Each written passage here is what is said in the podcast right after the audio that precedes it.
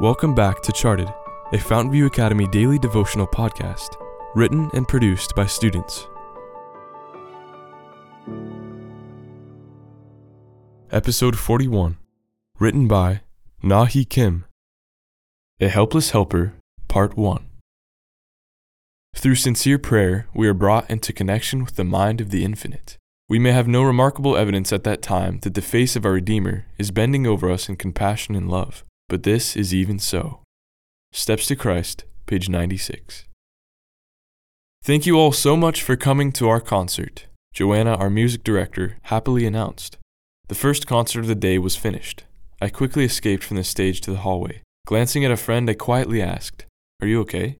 Yeah, I'm fine, she dubiously replied, but I was not totally convinced. Walking outside with her and a couple others, we huddled into a circle. Holding her arms, I prayed out loud to the one who I knew could help her. Not exactly knowing what was going on, I didn't really know how to help. Soon enough, we briskly walked into a large room behind the stage. Guys, just wait right here. I'll be right back, I commanded them.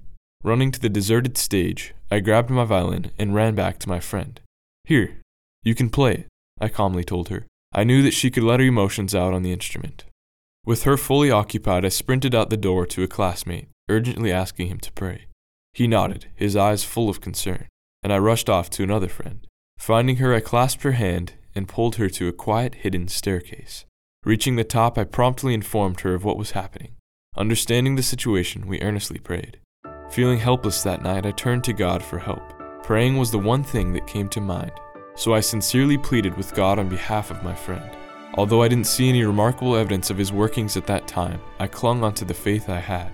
Unable to see beyond my mortal vision, little did I know that he had already answered. Don't forget to listen to the next episode to hear the rest of this story.